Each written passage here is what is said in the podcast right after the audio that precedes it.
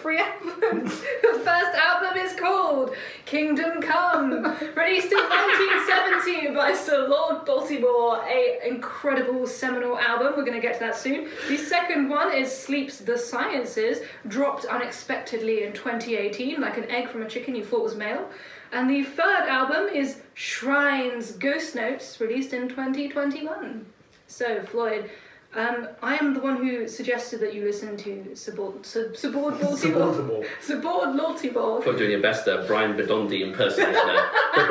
The Subord Baltimore. Yeah. Bingdom Bum. Yeah, What do you so think? I am uh, incredibly inexperienced when it comes to 70s music. But um, I just want to quickly say, because I take any opportunity to mention The Wire, and I instantly like it because it's called Sir Lord Baltimore, and that's where The Wire is based. And it's the best TV show ever, just for Oh, the record. okay. I'll take any fucking opportunity to recommend it. So that's that out of the way.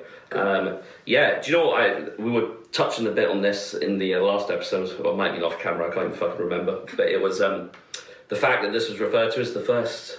The first time it was One coined. first. One of the first. So there was an article in um, the review of this album in the magazine Creem. They Yeah. refer to it as heavy metal, Yeah, and it's one of the first instances where the term was used. yeah.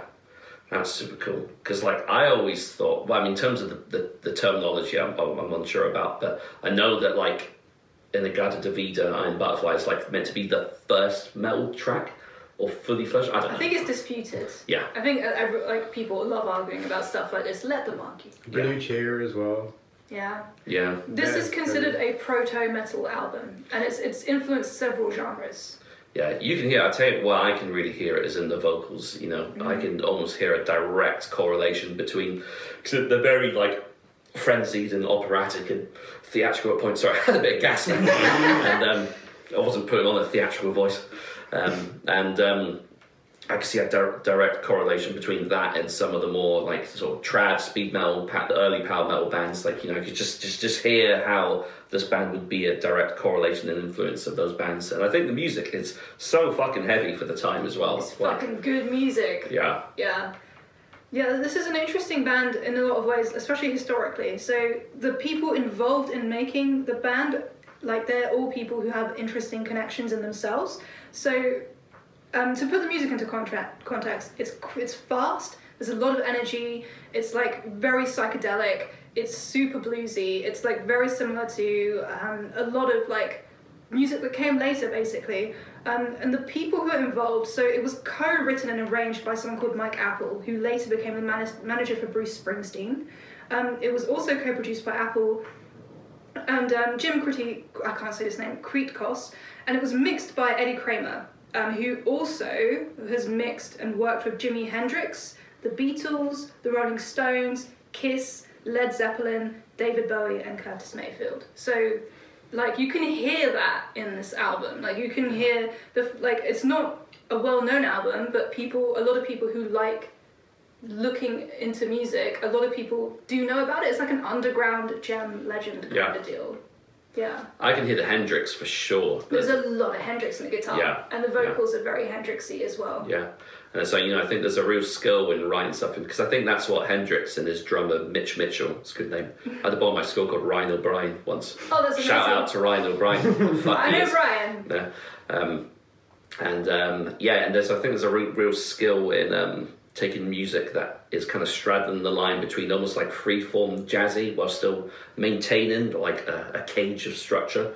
And I feel like that's what this band does really well because there's at some points where like the drums are going ballistic, and the drummer is the singer as well, which I thought was That like is so cool that the drummer's a singer. Yeah. Yeah, there's more on him soon. which is mental to think that he is responsible. Because and it's funny because like the drumming style is also quite frenzied, as is his vocal style a lot of the time.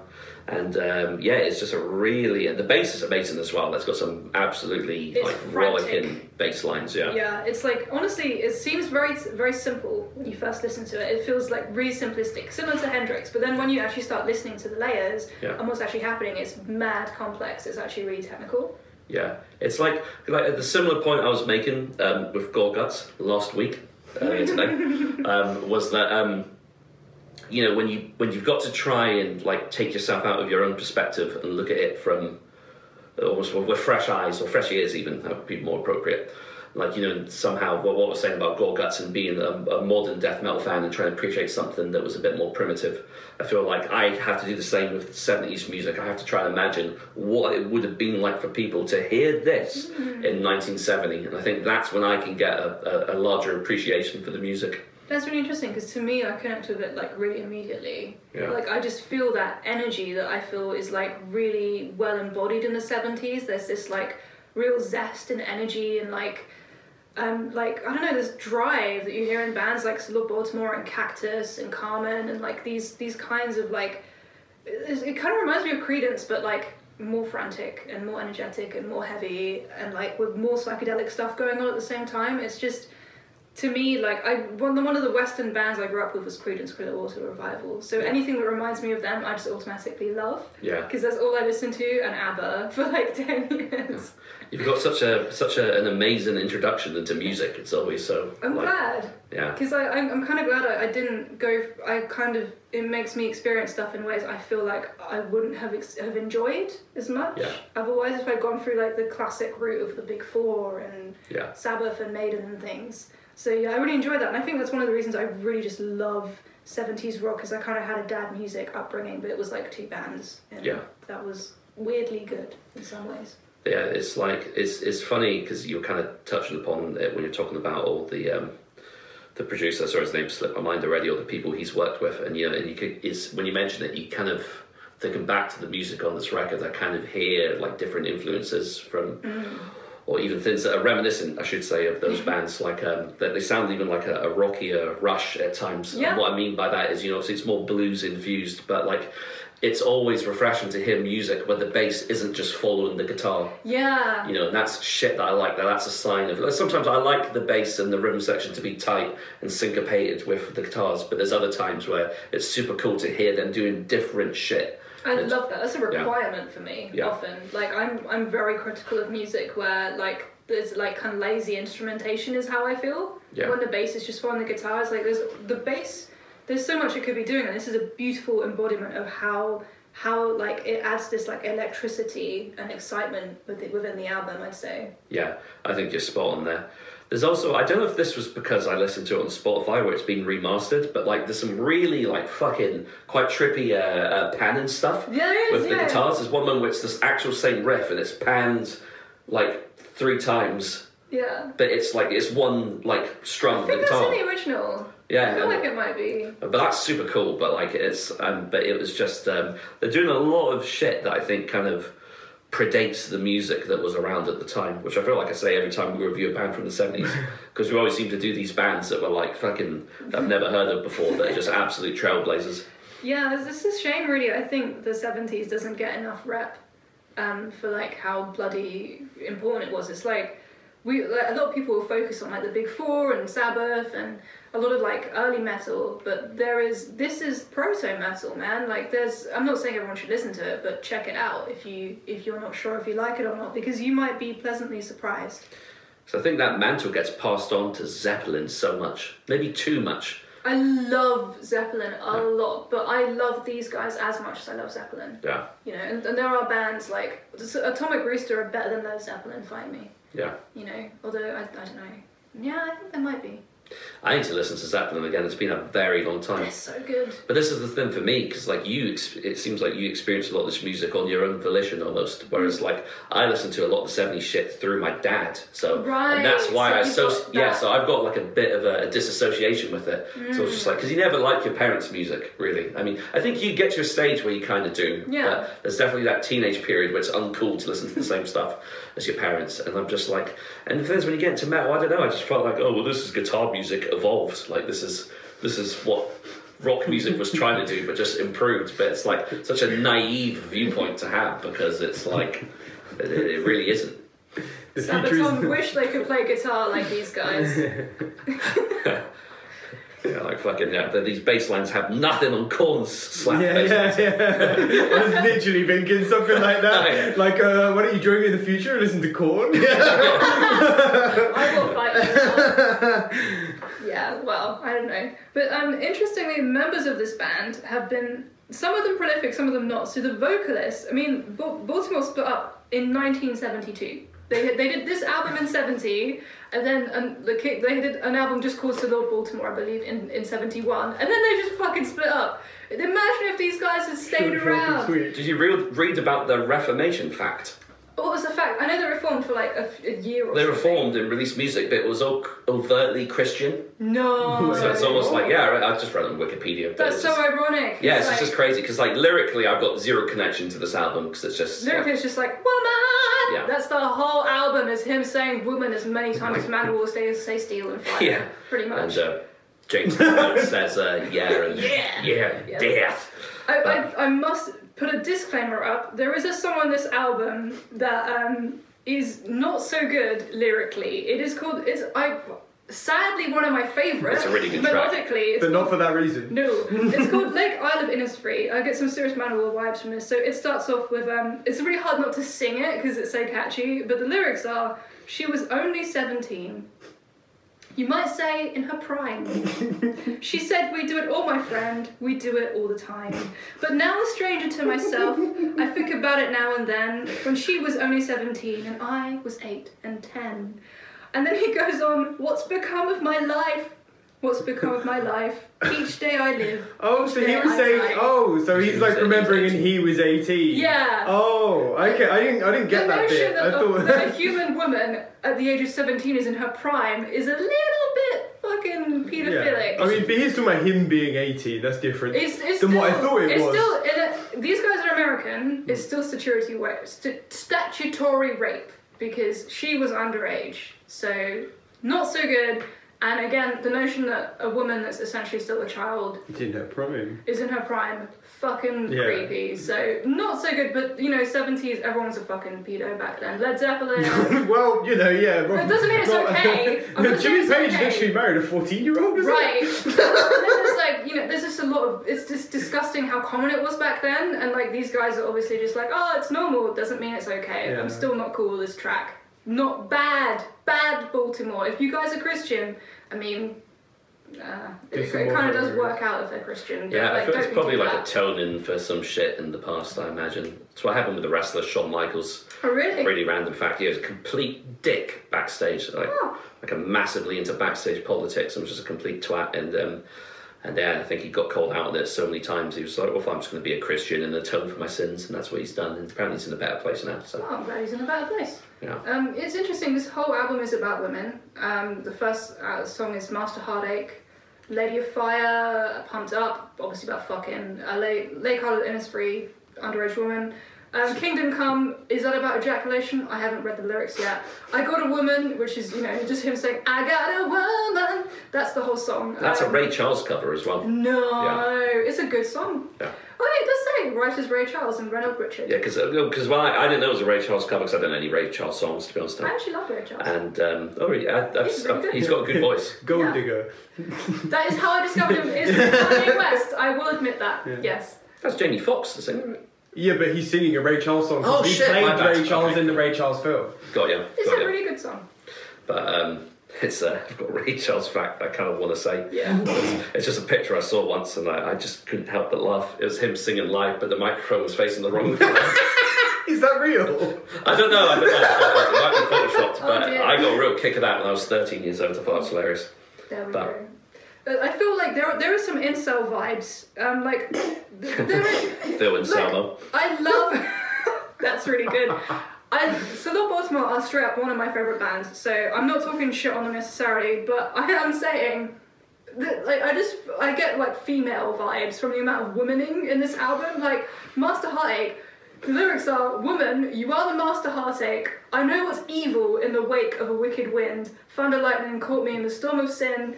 Woman, you are the master heartache. Woman, you are the master heartbreaker. Woman, you are the master heartache. I wonder what he's trying to say about women. Oh, it's, it's the same as Sabbath, though, isn't it? Evil woman, don't you play your games with and, me. and the whole fireline. Is that the Chas and Dave version? Yes. yeah, that Matt Pike classic um, as well. I mean, look, it, it, it is what it is. The Yeah. music's really fucking good. Um, I'm just letting you guys know. A product of its time. I don't like that. No. I don't feel like. I mean, Hitler was a product of his time. Yeah, but I, I think Yeah, I'm, I'm gonna. I might avoid saying something, but it's. Uh, do you know the thing is, like, what I mean by that is, it's fucking like it's happened and nothing Right. can change it apart from it is what people's it is. approach to it in the modern Exactly. era. hundred percent. I That's agree quite with what you I there. make. I'm quite happy with that point. That's a good point. I, that's a point that I'm going to seize and agree with. Um, and yeah, like I just think it's good to be mindful of it. Um, bear it in mind. There's a lot of womaning in this album. It's really catchy. You will be saying "woman" a lot after you listen to this album. It's just, it, it's just a really fun word to say. At least he's not saying females. I think if it was now, Female. it would be females. Female. Yeah, and like some Jordan Peterson, uh, I don't know, but it's not, and it's fine. They obviously are super Christian. Maybe Kingdom Come. Maybe maybe the woman is God. Maybe that's the point they're making. Maybe they're really into the idea of fucking God. Um, but yeah, interestingly, the drummer, when then two years after this, when they split up, he became a Wall Street guy, and that's just what he did. He didn't do music anymore. He just did Wall Street. Um, so he made his fortune there. And there were some brothers in the band. There's Louis Dambra and Joey Dambra. Joey's a guitarist and keyboardist, and they all kind of did some backing vocals by the looks of it. He also has sung on John Lennon's Walls and Bridges and was in the 44th Street Fairies with John Lennon. Still Baltimore, great band. A bit of a problem uh, here and there. but, you know, it just, there, there they are. I, they're great. Oh, it's a really good. It's a really good album. Um, first track, Ma- Master um, Heartache. So See, catchy. Do, you- do you know what, Shrez? That's what fucks me up. When I say master on its own, it's master, right? Master. Which is why I say fucking master. I mate. said Yeah, that's what masturbate. yeah, master. So I worked out. That was so funny, man. oh god. I was, I was watching The Shape of Water. It was, it was like a Panzerchrist intro. Masturbate. Uh, track really fucking reminds. It's probably the fact that they said woman so many times, but it really reminds me of the Guess Who, you know, the song American Woman, the one that Lenny Kravitz covers. I think Lenny Oh. Kravitz covers. It's got a really good riff. American woman. That's the one. Ah. Yeah. Oh. Yeah, I mean, all pretty much. I think every track has at least "woman" several times in it. I, I, had, I should have counted the instances how many times they said "woman." I should have really done that because it It was just at must have twenty. been a very 70s thing because like there's that Wolfmother song and their whole thing is like ripping off the 70s, right? And they're Right. like, man?" I mean, there's a woman." there's a band called Cactus where they, they talk about fucking a woman through the metaphor of carpentry. That's the most dad rock shit ever. It really is. It's like I can't remember something like oh, it's like he's I talking about he's about how he's like the groover and he's like creating grooves in this like woman and like through the metaphor of like carving wood. It's just like what? Uh, Don't don't don't sounds- say Sounds that. erotic. I don't think that works. I don't think women enjoy being compared to like wood. would. That's quite a male thing, surely. Th- That they would. oh shit. This guy. Look at this heartbreaker over here. Anyway, yeah, so so Baltimore, like, what else did you Uh, I just want to give a quick shout out to my favourite track, which was Helium Head. It was a good track, had a real good uh, garage rock sort of feel to it. which Yeah. was cool. One thing I like about a lot of aspects of the album is quite poppy, and I mean that in the in, in a complimentary sense that it's got a good catchy song structure, which is I think where a lot of the catchiness comes from. But there's one minute towards the end of the track, I think it's three minutes in, which is what I've got in my notes, where he lets out this really kind of like demented scream. And Yeah. then it just descends into like just some like a re- it's almost like a palm muted sort of riff. It's like really repetitive, but at the same time he's just absolutely losing his shit on the drums. And I thought that was just a really cool segment of the album. And it kind of goes back to my point there. I think they're doing a lot of interesting shit, which is obviously a big influence to a lot of uh, future bands. They kind of took what they'd done and ran with it. You know what? I've realised from you saying that, one of the things I love about the 70s is how a lot of bands do this wail. They do the 70s wail.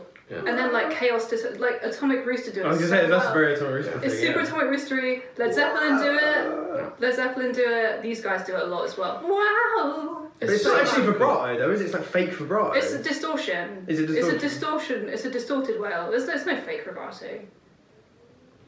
I mean, maybe you just do it differently, but I don't think there's fake. No such thing. No. Maybe it's just placed differently. I was using a guitarist's vernacular. Oh, is there fake vibra- vibrato in guitar? Huh? Is there fake vibrato? No, in no, I just mean like I don't know what. I'm Because on the violin, about. it's, it's like really. Uh, I shouldn't. when it comes to vocal techniques, I'm not very well versed. Is what I mean. All I could think of is what if Demi Lovato's name was Demi Vibrato?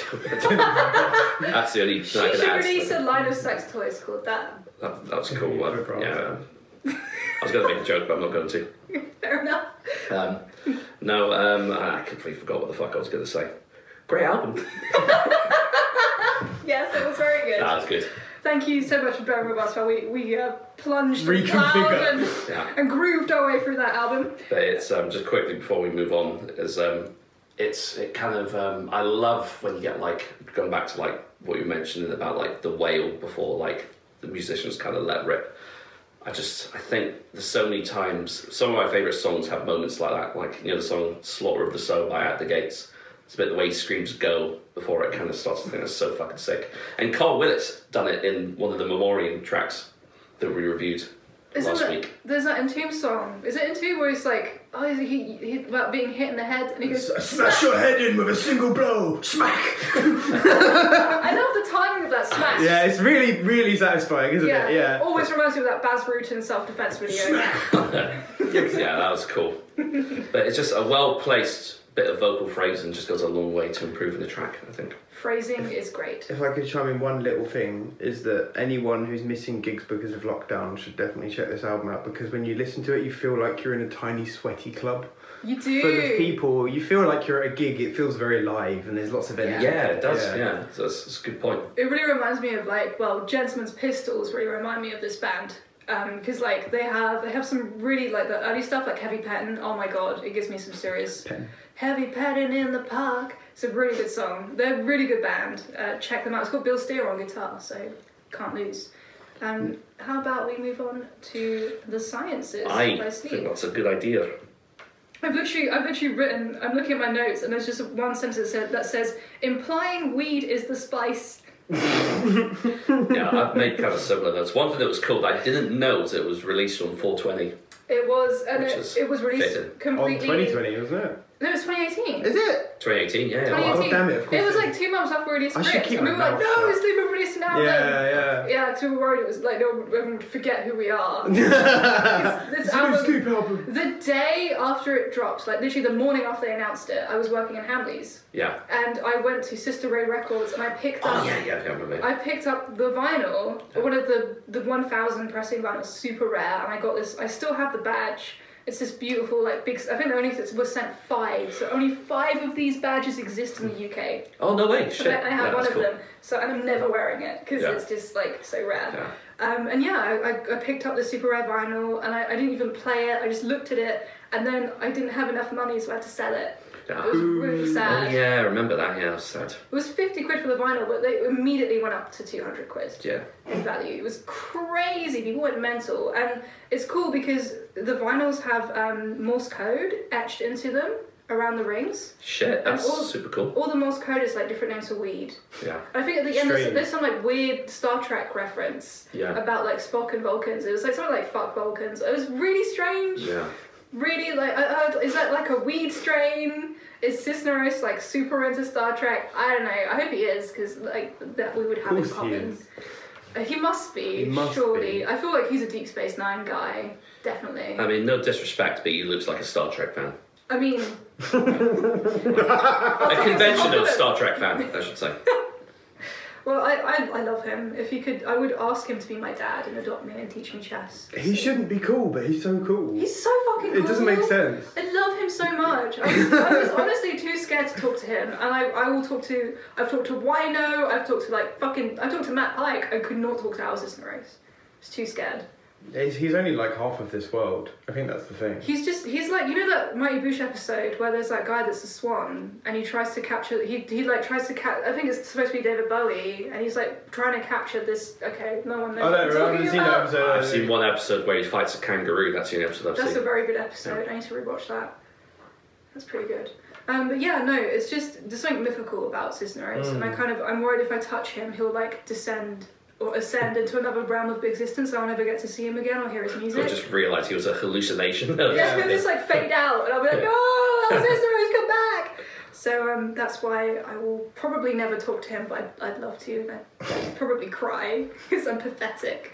You're not Yeah. pathetic. I, I could be. You're a massive uh, Sleep fan, so how do you think this compared to kind of other albums? I do, do also like Sleep as well, but It's my favourite album. Apart from, I mean, Dope. Okay, my favourite song is The Clarity. Dope Smoker doesn't count because it's a piece of classical music. Yeah. Um, so, like, there's just no point in in using that as a way of comparing discography. I love all their albums in different ways. They're like children. There's like one that's a little rough and it plays like real hard. I, I just love that Aquarian was on Gummo. Like that was. It wasn't the first time I heard Sleep. Have you watched it? no. But I know that Bethlehem's also on the soundtrack as well. That really it. hysterical, like DSBM-y sort of black metal band. Yeah, it's a, the soundtrack for that film is incredible, and watch the film as Yeah. like if you want to. You don't have to, but do if you can. It's really good.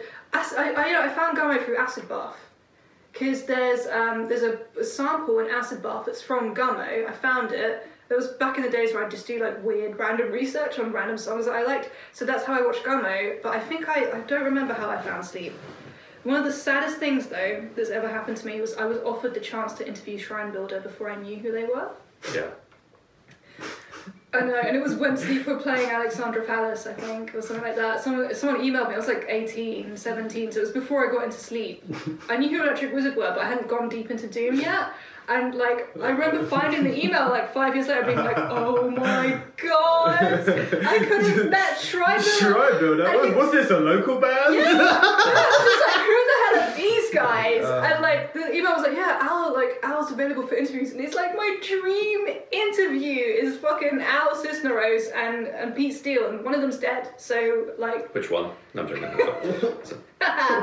Uh, yeah, Al is just like. He's he's one of the one of my greatest influences in terms of like watching him play made me just become a musician. I reckon that was some cosmic interference. I reckon you'll get another chance and you'll be Yeah. fully prepared for it this time. Yeah, I really hope so. I, I think this album's better than Holy Mountain. I hate the It's much production. better than I Holy Mountain. hate the production. I can't listen to Holy Mountain. The production on the this production's album so is bad. incredible. It's the great. production of this tone- album is great. The guitar tone is really accurate to how they sound live, and they Yeah. sound incredible live. Like if you hear them play their earlier stuff live, it's just mind blowing. The, the they don't quite like the Alcest bass is best experienced live because you can feel it in your body. It's like sun. You can you just I remember being at the back of the HMV forum. He played the clarity, and my throat was vibrating, and that's never happened with any band. And I've seen Sunn live. Your whole body vibrates, but your fucking throat doesn't vibrate. yeah, I could just feel stuff just moving around, and I was like, this is weird. And I'm pretty sure the beginning of the clarity is Morse code. I'm pretty sure. I think there's some like weird Morse code stuff going on. But anyway, the sciences. Um, you go ahead. I've talked enough. Yeah, it's um, yeah. I just want to um, add to that point about seeing them live. Just out of interest, where did you you said someone at the forum who I've seen them a, f- a few times. I've seen them at the Forum. I saw them. The first time I saw them was at Hellfest. I was on stage because I pretended. Me and my friend pretended to be their official photographers so we could sneak onto the stage. Sorry, Hellfest, please don't ban me. You don't know who I am. You're not Yeah. watching. Um, so that was really cool. That was really fun. Um, you can see me on the YouTube video of their performance, Yeah. taking pictures on stage of them, and I'm just standing there like. Um, so yeah, there's that. I saw them there. I've seen them. I think three or four times. I've seen them at the Forum. Um, God, else? I've definitely seen them. I saw them when they played Brixton Academy. And good venues. time. I like. I love the the Florin and the Brixton Academy. I think it's just such a such a Mm. It's a good, good idea. Yeah, it's just because then everybody can kind of get a good view. I have a weird story for that show. I have a lot of stories with sleep, to be fair. But um, I really wanted to go to that show and I couldn't. I didn't get a ticket. And I tweeted, um, "Oh, I, I would. I wish I could do photography at this show." And Sleep messaged me on Twitter, and they were like, "You're on the guest list." That's so cool. I mean, That just feels like that wouldn't happen now. Like Right. not, not with them. I just mean like It was just a, Just to even think this about was in that is like crazy. 2015. Yeah. It was magical. It was. I was just like, they're so, So cool. kind. Um, and yeah, like I, I interviewed Matt many many years ago, like 2013, 2014, and we got mightily pissed together and had like a night of carnage. And that's what I meant. For he was like, we did the interview, and he was like, "You're cool. Let me introduce you to my friend Phil." And he takes me. He snuck me backstage, which was weird. And then he was like, "Oh, this is my friend Phil Anselmo." And I was like, "What?" And he just introduced me to the whole of Down, and then he was like, "Oh, can Nina just hang out with us all weekend?" And they were like, "Yeah, of course, yeah. She's just our weekend friend now." And like for the whole weekend, I hung out with Down and Matt Pike. Well, So the Phil said, was like, pleased to meet you. He was like, That was "Oh." all Randy Savage. He was right? like, "Hey, you're Iranian. Oh, our guitarist is Iranian. Oh, you you just you look just like him." And then he started talking about Lovecraft for like an hour. So um, That's so funny because when talking I met him, he literally was talking about Lovecraft for five minutes. yeah, him and Matt Pike talked about Lovecraft a lot. was, Um, was he talking about Lovecraft's cat? Let's just never no, mention no, no. the fucking cat. Jesus Christ! I remember there was I was on an internet forum and someone had named their cat after Lovecraft, and I was like, well, you clearly. Like, if you're that much of a Lovecraft fan, you just wow, okay. Um, but yeah, so there's that. Yeah, but live, um, that was really not a smooth segue whatsoever. Not at all. No. I really, I saw them. Uh, me and my friend Paddy went to Roadburn, which was Oh. one, of the best like live experiences, festival experiences of my life. And Legendary. and they headlined uh, two nights, so um, and it was just like and obviously when they played, like even though obviously all clubs and venues have a no smoking policy, like no one's ever going to fucking stop people bunning a zoot at a uh, sleep show. Yeah, there- there just, I've, I've seen people try and police spliffs at a sleep show. It doesn't work. That's no point. You just you get I past like it. five slips. when, Slips, slips. when, when they what, what the one near at the end of Camden, what's that one? Coco. No, no, no, that they that Sleep played. The other Oh, one. the, the roundhouse. Kentish Town Forum, is it? The forum is the one that's towards no, yeah. it's the roundhouse. Oh, no, no, it's no. Kentish House. It's When, Sorry. when we saw him at Kentish Yeah, Town, yeah. I saw him at Kentish Town Forum before I knew you, and like kind of Conan was show. supporting. Yeah, we were both at that show, Yeah. and it was so funny because like the security guard was like so indignant. Like I he saw remember. people smoking, Yeah, and he was then like- he was standing on these stairs There and was he had his hands in his ear on with them. shining torches, and he was like, "You can't do that. You can't." He could not understand how so many people didn't give a fuck. It was I've so that. cool. Amazing. Electric Wizard as well, exactly the same. When they were in the Electric Ballroom, the security were losing their minds, and I've never seen so much smoke at a show post smoking ban. Ah, yeah, the whole fuck. venue was just full of, of haze. It was a huge hot It was box. beautiful. I got a good fucking sleep that night, let me tell you that. um, back to the album in question. Yeah. I just want to. I, do you know what? One of the things I really love about this album? It's not even the album per se. It's just some of the lyrical puns. I think. Oh my! I literally wrote down every single one. yeah, I. Uh, I mean, like They're so asteroid. The asteroid through the asteroid fields. I mean, the planet Iommia. the, the THC. THC, and they've done again as well with TH. There was another one Uh, later. row, um, row, row the hash oil, asteroid, hash oil leaks to shoreline, chaz smoke exhalation. CBD.com. That's it, the CB Deacon. That was a good one. I, I just want to read the lyrics to Giza Butler because I was just gonna say, Geezer Butler is one of the coolest gangs just- ever. it's amazing. It shouldn't work. yeah, But, like, it's so dumb. Sleep can do whatever the fuck That's they great. want. Like after Dope Smoker, like they can just do whatever the fuck they like. So let me just, um, bear with me. If you don't care about this, just fast forward like 30 seconds, all right? So here are the lyrics to Giza Butler, obviously named after Geezer Butler, but a pun on the pyramids of Giza. so. From the pallet walled temple beneath the overpass, chalice smoke exhalation engulfs the freeway up above. Up from the milk crate throne on the Sabbath day walks alone, down to the bosque and live Iommic Pentecost, helms the shopping cart chariot, along the access roads, Arroyo, I think my, my autocorrect's gone mental here, cart moored to tree, proceed to the creek hippie. The rift tree is risen, the bong is to live in, an ounce a day lightens the way. Salutations to the cultivators. The Keefsatz Hasharak, Hasharak now takes the bong jabar, my favourite pun of ever. Ritual commences round the tree stump altar. Bong water of life anoints the Muad'Dib Messiah. The pterodactyl flies again over emerald fields. The CB deacon. Marijuana is his light and his salvation. Harvest sustains the altitude within. Ends the rationing. Hawks the O House triple beam. The chalice cup billows as the freedom song sung ascends to the shanty with the smoke-filled lung. Bless the indica, indica, indica. I, I don't know the Indica. Indica. Grateful for the yield. There That go. was. I don't say this often. That was almost as good as um, Robb Flynn's slam poetry. Yeah, you're right. The way the way Cisneros enunciates it is just beautiful. I love the way he's. Uh, I love so how much you enjoy sleep and you enjoy all the puns, but you don't enjoy weed. I think I that's see. which is hilarious. I, my brain just doesn't agree with it. I think yeah, if, if it's I really sad. it's literally a chemical thing. I just Mm. don't enjoy it. I want to so badly. I just don't. Um, probably better because I get more done not doing it. I was like, you haven't found the right strain, man. I've tried a few. Love your stoner voice. Found the right strain, man. that, that pun, I, I had to look it up because I had no fucking clue what it was talking about. But the Kief.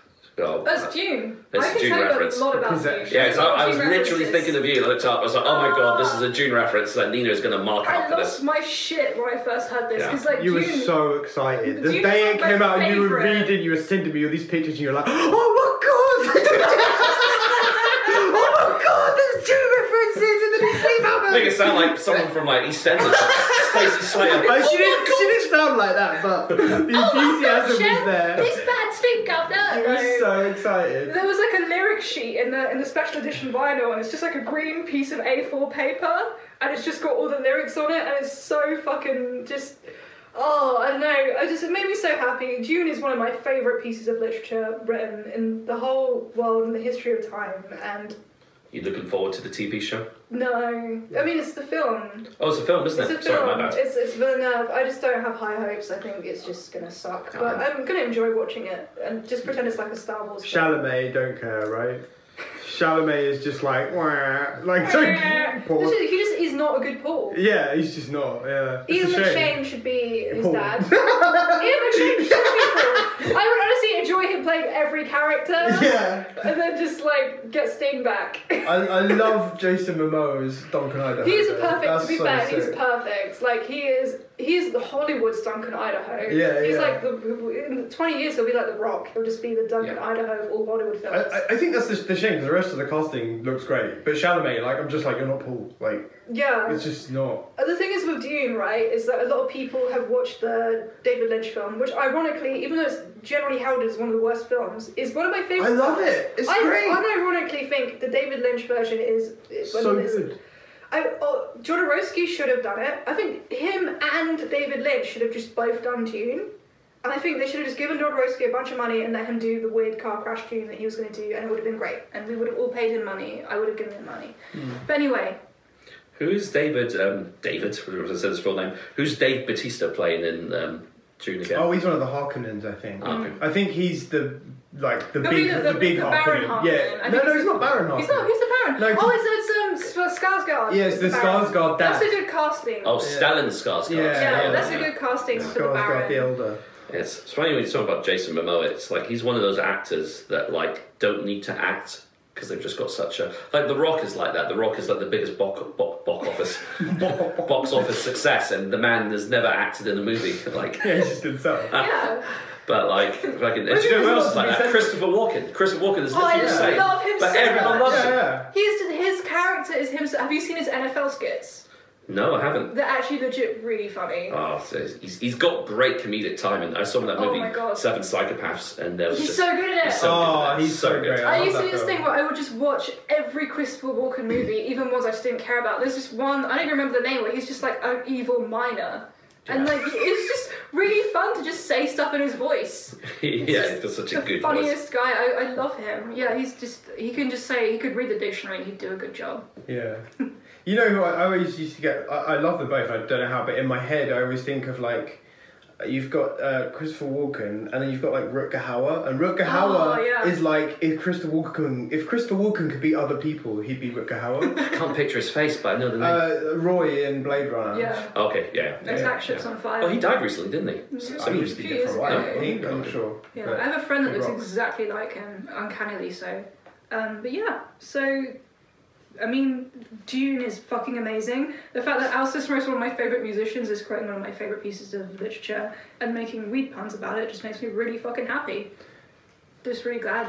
I think. I, that- I was going to say, I'd go as far to say as well, just that I think the riff in Giza Butler is Oh, potentially one of the best sleep riffs. the riffs Probably are brutally good. Yeah. And the drumming, like, oh my god, Roeder also plays in Neurosis, so you can you can feel that. The drumming is just so on point. It's like literally the first thing with Roeder on, isn't it? Since he joined the band, I think. I'm not sure. Because Roeder I've seen them live so many times that I just don't. Is Hacky Hakius? Hakius. is the old Uh, drummer. Hakius is the old drummer. Yeah. Yeah. I can't remember when he joined, but it's just. I mean, they hadn't released music apart from the Clarity. He might. He might. Oh yeah, Roeder's Roeder's probably on the the Clarity, right? I Yeah, think. I loved the Clarity. Yeah, It's- really good. Well, I think that's my favorite sleep song. This is my favorite album, and then Don't Smoke is my favorite piece of music. I guess.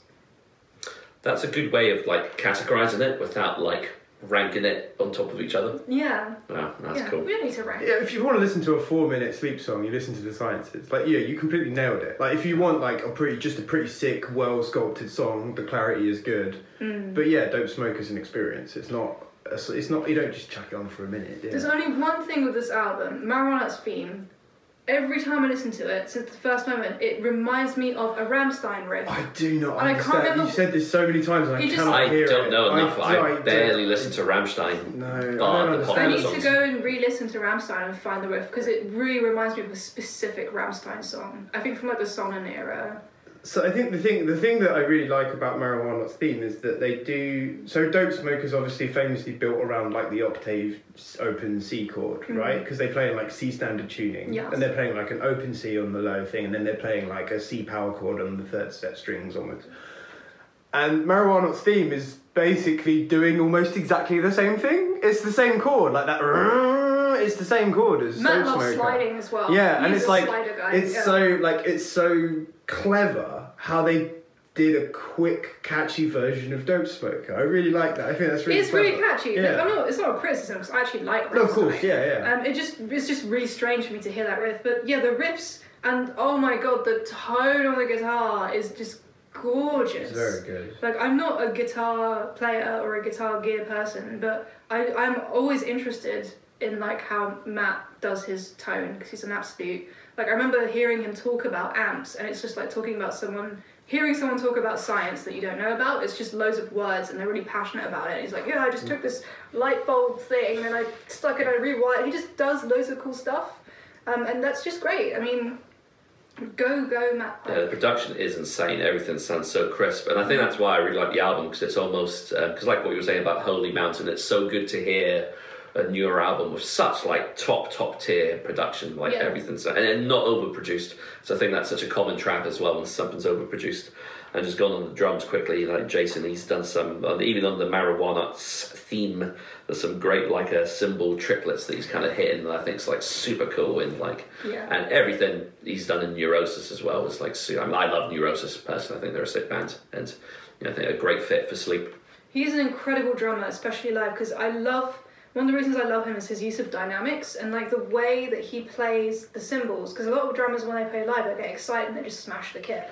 Whereas Roeder, he was like literally just every single hit was completely thought out. So he'd like play really loudly on the toms and then just do like a gentle crash on the cymbals and then like adjust the volume and then go back to what he was doing. And he was playing so gently, yet it sounded really heavy and, and loud and powerful. He was really like utilizing every aspect of his kit in a really interesting way. And like, I don't know much about drums, but watching him play, you can tell that he's really good at what he's doing. Yeah, that's hundred percent spot on. Like you always know it's a good drummer when you can tell there's no wasted motion. Yeah. Like there's no overplaying, there's no underplaying. It just fits, and I think that's always a sign of a good drummer when they're kind of like in the pocket, as they say, when they're just so locked in with the rhythm section, but also good enough to like have their own little flourishes. And yeah, no, I'm hundred percent agree with you on that. Yeah. But I just fucking know, just such a in a way, it's such a classic sleep album as well. Like I think it slots in so well to the discography. Well, presi- it, it- you guys have just hit on the head, really. I mean, it's something more accessible. Like if you want to listen to like a sleep album, this would be the album you would introduce to someone who hasn't listened to sleep. Yeah. Like is what I'm trying to say. Definitely. It's nice that you've got that now because before you'd like Yeah, you'd you be can't listen to talking to someone about music and you'd be like, oh, there, there's this band Sleep, and like you don't necessarily want to drop Dope Smoker on someone. Hey, cold, exactly, yeah. Right, but if you give someone Holy Mountain, they might just be like, this sounds like garbage. This doesn't sound as good as Korn. Yeah. You know, like- What, what does? Yeah, well, what does? Yeah, that- that's the real thing. But, but but now, yeah, you've actually got a great sounding Sleep album. You can play song and go, oh, okay, this band rules. I'll Yeah. tell you, one thing I noticed as well, which I didn't notice before, because now when we're doing these reviews, I like to pay a bit more attention to the album cover, because normally I don't really give a fuck unless it's my man Dan Seagrave. Um, this album cover, I thought it was an asteroid, but it's a fucking nug, Of course, Yeah. and I didn't clock it before. I was like, it's so it's obvious. so In, in funny. the gatefold, if you open the gatefold, it's like a breakfast table, Oh. and there's like I think there's like some puns or there's like some stuff on it. I can't remember what it is. I haven't The, opened the like, a Tony Iommi's such a long face time. is burnt into a slice That's of toast. it. That's There's like amazing. Tony Instead of Toast Jesus, with yeah. his face. Yeah, because when I sold my old vinyl or when I got more money, I bought the, the cheaper, more common vinyl, and I'm really glad I did. Because Mm-hmm. actually, it's nicer. There's like, it's cheaper, and like, it's a gatefold, which the other one isn't, and you've got like, I think, a booklet and a poster in it, which you don't with the other another one. one. But it's because it's, the, the green black if you're the vinyl Into that. obsessed. But you took the badge from the limited edition I one. still have the badge. That's the important I'm thing. keeping the badge. I'm never wearing the badge. I'm, I just, I literally take it out and just look at it and put it back in the box. That's what I do. Like every few months, I'm just like, oh, I've got the badge. Yeah. Yeah. I think um, I really like the intro and the two instrumental tracks of the first track and the last one, The Botanist. I think it's. I Uh, don't like the botanist. do you know what I like? I really, think like they the could have just jazzy cut that off the album. I don't think it needs to be on there for me. I just, I, I don't know if I'm alone in thinking that, but I really don't care about it. I pretty much skip it every time. Me personally, I'm quite big on Interesting. intros and outros. I don't know why. I think there's just good bookends for music, and I think if they're done tastefully, I hate when it's just samples. Like that's bullshit. Yeah. Yeah, that's that's such a death metal trope. You know, when you hear a song, oh great, I'm going to listen to like a six-minute masterpiece. I say, oh no, it's a two-minute sample. I'm Yeah. like, oh for fuck's sake. But I think for me, Giza Butler is the size of a pyramid, and nothing can come after it. Like it's such a huge. It's a great It's think- such a big freaking song, yeah. man. They It's probably do that. They probably maybe did that thinking of how they're going to perform it live. Because if you played it live and then you just left, people would be mental. They'd be like, "Come back, you dickhead!" So I think that's a good. like Sleep when they play, usually their intro, they actually play um, the recordings of NASA uh, communicating with astro with uh, asteroids with, with astronauts. so you Are can you there? hear Asteroids. asteroids. So you can hear like all the beeps and like all the the sound Yeah. of, of like the astronauts, which reminds me of Yuri Gagarin, which is brutal because they play the recording of Yuri Gagarin being like, "You fuckers, I'm gonna die." do every time I say that, I keep forgetting that there's an act called Yuri Gagarin. I'm thinking, how what the fuck does it remind you of Yuri Gagarin? Russian cosmonaut. yeah. Yeah. Oh, it's funny what you were saying about not re- realizing that the thing on the front of the cover is a nug because uh, this this sh- shirt I got at the Sleep show when they played on in support of this album, it's got like a, it's like the Sleep logo and then it's got like a spaceship and you And think like a and it just looks like a spaceship and for, for like a two years. You I- noticed that? I thought it was just, honest to God, I thought it was just a regular ass spaceship. I didn't even yeah. think about it. Yeah. And I was like, oh, that's funny. And I'm like, what? And they're like, oh, the spaceship's a bomb. And I was like, oh, yeah. And I, I did not even get that. I didn't even realise. I really love how they like low key just slip in as many like things about weed as they can, and the fact that like uh, like Al just the way. The, just the first time I ever saw Al, he, he had carved a Granny Smith green apple into a bong and was using it before he went on stage, and that was the first time I ever saw Al Cisneros. So, I mean, just fucking, it, it's just everything you need to know about this band embodied in a single man and an apple. Um, yeah. I think that's why I was so shocked when I heard it On for the first time. Because I was like, this Yeah. is like some serious, Serious. like, yeah. shit. introspective, like rich, deep, and like the way it contrasts with sleep, I love. It's like such a clear boundary between the two, and yet Yeah. Cisneros' bass is just. He, I just don't care what he does. It's always going to sound good.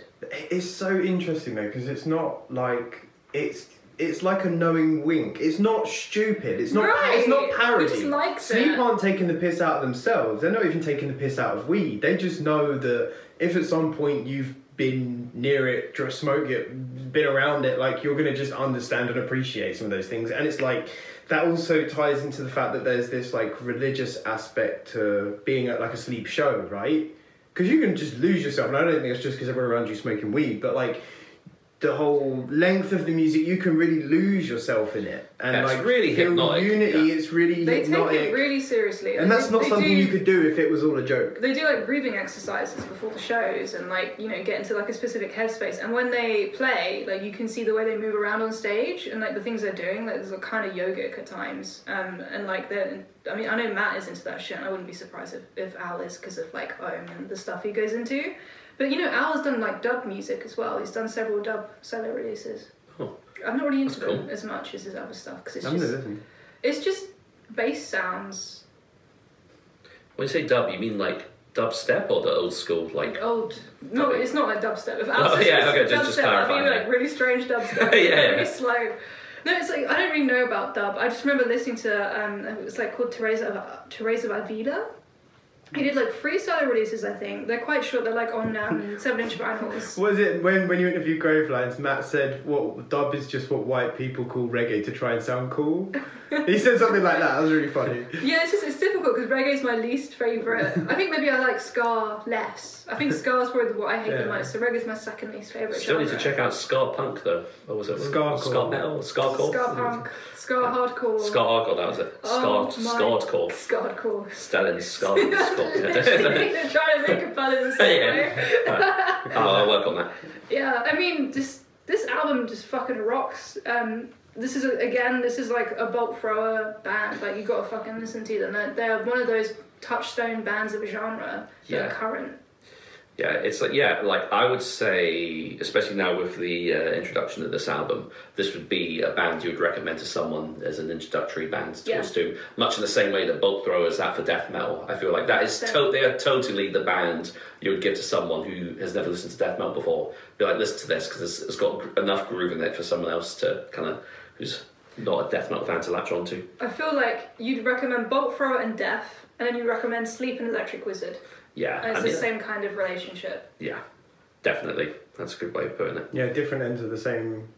Similar. Spectrum. It's not like Similar- Funeral similar, Doom. but- So mm. you, I guess you'd also like Yob and Bell Witch if it was Doom. Yob, Bell Witch, Electric Wizard, and Sleep.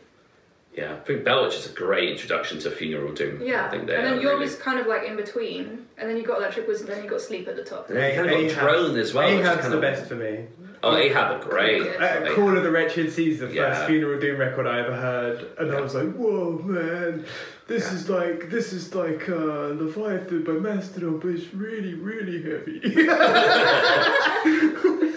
Oh, yeah, I think that's, I had the same like Mastodon Blood Mountain, like yeah, element to it. Anyway, so um, any further remarks? No, just you know, it's like I just want to say, like you know, it's almost hard to even talk about these sort of albums because they are more of an experience, and it's Yeah. and it's like a point I've made in the past. When you listen to an album that you have such a, a deeper connection to, it's quite hard to formulate an opinion or words to describe it because you resonate with it on such a level that like it's almost like the music speaks for itself, which is such a cheesy like phrase, but it is true. I think.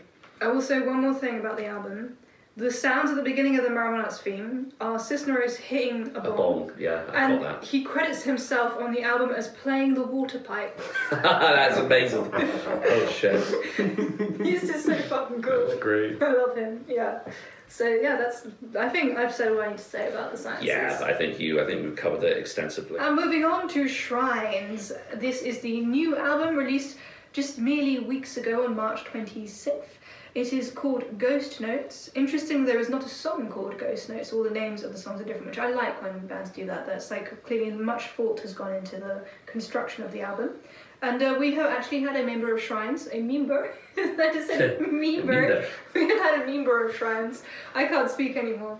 On this podcast by the name of Sam Loynes, a lovely human being, and you can go and watch our episode with them where I read his cards. Um, if you just click on some buttons and on whatever thing that you're viewing us on, YouTube or Spotify or whatever, um, you can go listen to it. It's great. We talk about lots of things. Um, so yeah, Shrines. What do you think of this? Uh, of Yeah, this so album? I must admit I've not listened to the uh, full length album. Oh. So, so I have to go and check that out. So I went into this completely blind. Um, I'm familiar, very familiar with Akercocke, of course. as is I think anybody who lives in London is into metal, and um, quite familiar with voices as well. Yes. So like I really like a lot of their work. So I was expecting something kind of akin. So I was quite pleasantly surprised when it was more of a. So you've got like elements of post punk, and it's still got like Yeah. tinges and elements of metal in some of the tracks.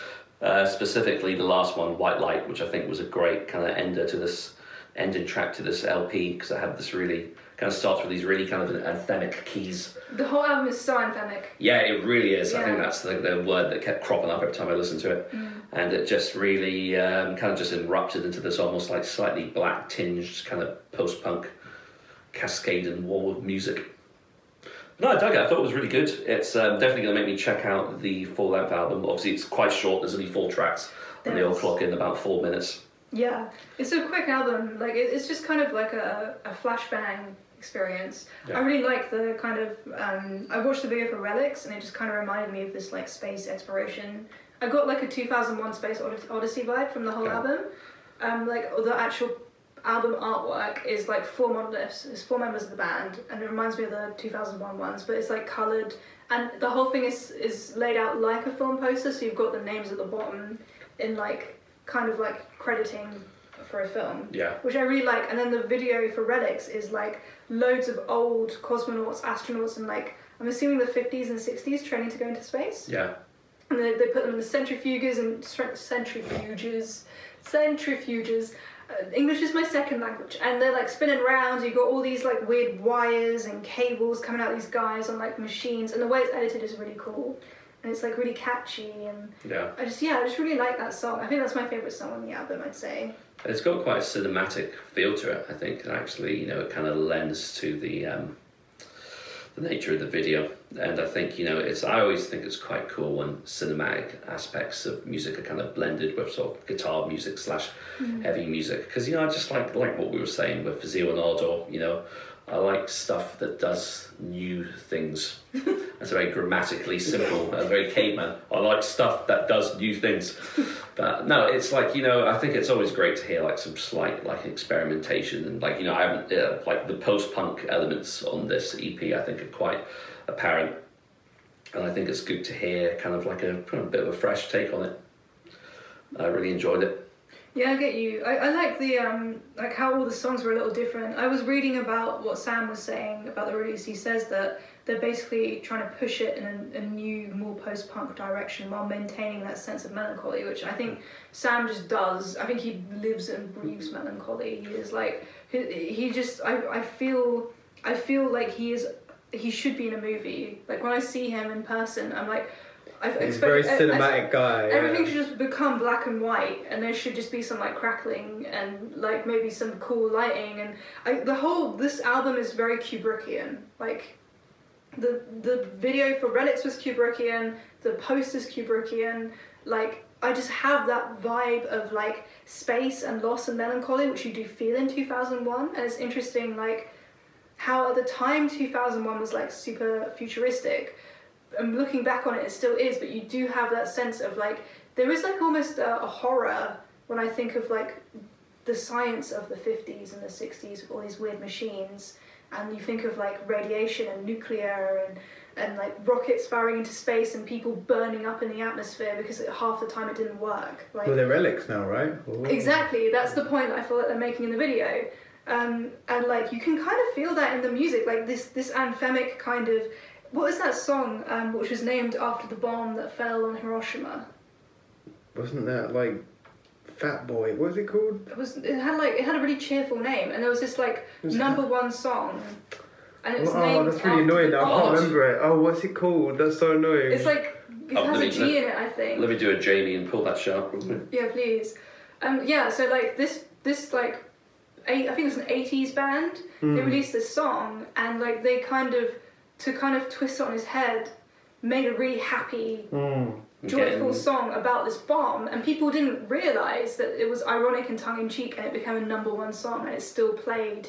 It's like something gay.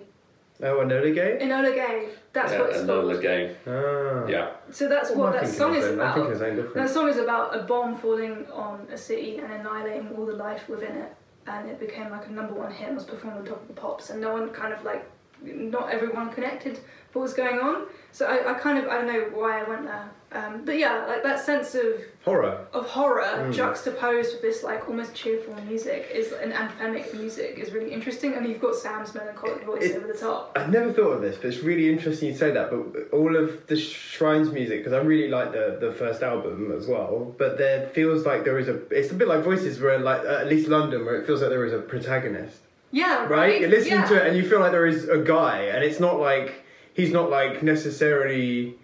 I don't know. Yeah, that's like really cinematic. That's like feeds into that thing that you were saying there. I can, like hear, I can hear that Every totally. song yeah. is like a different scene and a different part of the narrative, and it's not always necessarily in the, in the order. But I find that so interesting, you know. And like, yeah, I, I got like a massive Killing Joke vibe on Connection as well. So like the Killing Joke seems to be coming in Running, every yeah. every week, and it's just it's a good album and like. I love that Sam is like doing something different. He he has in so many bands. He's in he's in Shrines, which used to be Diminished Fifth. If I um, which who I saw live supporting Akercocke in like 2000 and something. Um, and then he's also in Antichrist Imperium and Voices and Akercocke. And I'm missing one out. I always miss out a band when I talk about the bands that Sam is in. Maybe I'm not missing them out. But he's in those bands. And like every single band is different. And I think it's really impressive that he can write so much music and have all these boundaries where you can clearly hear, oh, this is Sam doing Shrines, this is Sam doing Antichrist, this is like Sam doing his cool thing in Akercocke, which I really, yeah. Yeah, it's interesting how like from that one band, so many like cool projects have like splintered off from it. And It's Right. like yeah, it's weird, almost like a snowball effect. But yeah, like it's um, it's cool and it sounds like so distinctly um, Londonish. That makes sense. Yeah, like you know, it's like it's this music that I've always found it quite easy to uh, connect to because it, it sounds like music that was created in an urban environment. Damn, damn him slash sound like that as well, right? Yeah, that, that's a very good point. Yeah, yeah. The first time I listened to was the Paradox Engine. Yeah, I love that Right? album, great album. Well, Nathaniel's like an Akercocke connection, right? Well, he played bass. That's on, it. I knew. On, yeah. it, yeah, yeah. It's really interesting because it's so weird for me to see his face on the the damn like images because I'm like, wait, that's the Akercocke guy. Yeah. it's just really confusing for me. Interestingly, the song White Light, I'm, I'm pretty sure that's also a Gorillaz song off the album Demon Days, which is about alcohol. I could not confirm that I for you because I don't- don't know much about Gorillaz. Never Gorillaz. listened to Gorillaz. It's a, it's a good album. I recommend it. I lo- I actually love that album. I had it on CD when it came out. It's A lot of people good. prefer Gorillaz to Blur. I've never listened to Blur. You would heard some of that. I've probably heard it, but I don't know. Yeah. I don't. Had that woohoo song that sounded like Yeah. a Oh, I hate smells that like song. Teen Spirit. No, no, I love Gorillaz. I, I think I love Demon Days. I like their song Dracula. It's just so like weird. It's like Mighty Boosh music, in some ways. Mighty Bush Call. Yeah, maybe. Booshcore, make it a thing. I would love that. I'd honestly go to a show if it was Booshcore. People crimping, that'd be great. I think Sam's guitar playing is really you can hear it's him. There's something very unique, and I think There he's. is. I think he's doing something on this, and it started to come in voices on the album "Frightened," which I think is the most recent one. Uh, Because the they third one, definitely, they definitely took a, a bit more of a lean into post punk with that album, which is interesting because you can hear it across the band. You can hear it vocally, you can hear it in the drums, like what Dave's doing, um, in the bass presumably as well. But like, it, it definitely is a, a notable direction change, and it's really interesting because just from seeing Sam and like David Gray, it's like obvious and like reading interviews and stuff with their other bands, it's clear that they've always been deeply into a lot of that music. So it feels like maybe that both of them kind of felt compelled to concentrate on making purely metallic music, whereas now they're both at a point where they don't You don't need to. they don't need to do that and they're both kind of forging ahead and and like um you know yeah like, and just doing something that's more true to them. It's really i think it's amazing that sam's involved in so many different bands and yet shrines is like his band and it does sound like him. Like there are elements of all the voices he's written that come out in this record. And uh yeah I, I just think that's really cool. And I, as a guitarist i really enjoy listening to his playing as well I think the riffs of it's almost like controlled anger in a way. It's almost very like on the focused. verge It of is. being super aggressive. It's so controlled. That That's a really restraint. good word for Yeah. it. Yeah, there's a great degree of restraint. You, but he's not losing his shit. He's not losing control. But that's also the feature at the same time. Right, that's not very Kubricky. Like that Mm. repression. It's and, almost like- cl- it's almost clinical, but it's not. Yeah. It's not. It's not like clinical to the point of being inhuman and unfeeling. You know, It's like there you're is kind of emotion exploring there. the space in between. Yeah, there, I think that's definitely a feature of. Oh, of that's so interesting. I really like that. It's I really like pre- thinking uh, about it that precision and control. Yeah, that is a definitely a thing. It keeps you on the edge of your seat, kind of like, 'cause there's always that sense of foreboding with that stuff. And I think Akercocke could do it quite well as well, Yes. except they do that thing where they do fucking explode. And I it's love like that. super, Yeah, super yeah. brutal. Yes! Yeah. Shout from the sand. Yeah. So there's one part in becoming the uh, adversary that has um, a really fucking like just transitions into like just madness. But that's that, that's that's like the uh, not it's not even the opposite. It's parallel because with Akercocke they have moments of controlled insanity. Yeah. Right, like there's bits of there like where they drop in something, you're like, and you're like, like that, and there's there's stuff like it's so complicated. The time signatures they use in places and stuff like that, and it's so complicated that you're like, oh, what is even going on right now? But they play every note perfectly, and it just it's I think they practice genius. three times a week. Yeah, So I w- read, I got that little book thing with like all the CDs in it. Um, and like I was reading all the things, all the pictures of how like they kind of met and formed, and they're practiced fucking three times a week, and they are really tight live. It is inc- they're, they're like it just feels like they're relaxed, and they're playing these crazy riffs, and like watching Paul Scanlan play guitar is like intimidating at best. Um, yeah. Yeah, it's going to be cool seeing them at Damnation perform uh, the uh, the entirety of uh, the Goat of Mendes, Hell. the Goat of Yes. Sam Mendes. Go Sam I had to do Mendes. I always said go with Mendes anyway. It's Mendes. Go with Sam Mendes. We uh, we record our podcast above the Sam uh, Mendes. the Sam Mendes um, recording studio.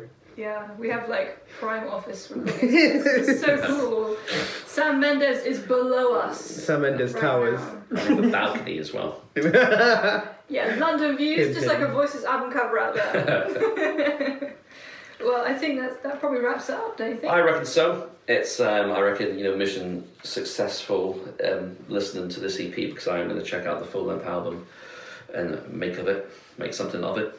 Thank you so much for watching. Um, it's been a pleasure to discuss these things at you, over you, uh, around what you're doing. Be, be you driving, be you, be you cleaning, be you just simply sitting there gazing at us lovingly. Um, thank you so much for doing that, and please feel free to like and subscribe. Check out what we other, other videos, unless you've watched every single one, in which case um, be in touch. We'll send you some kind of post or medal. Um, thank you so much for, for hanging out with us. See you. Dunzo.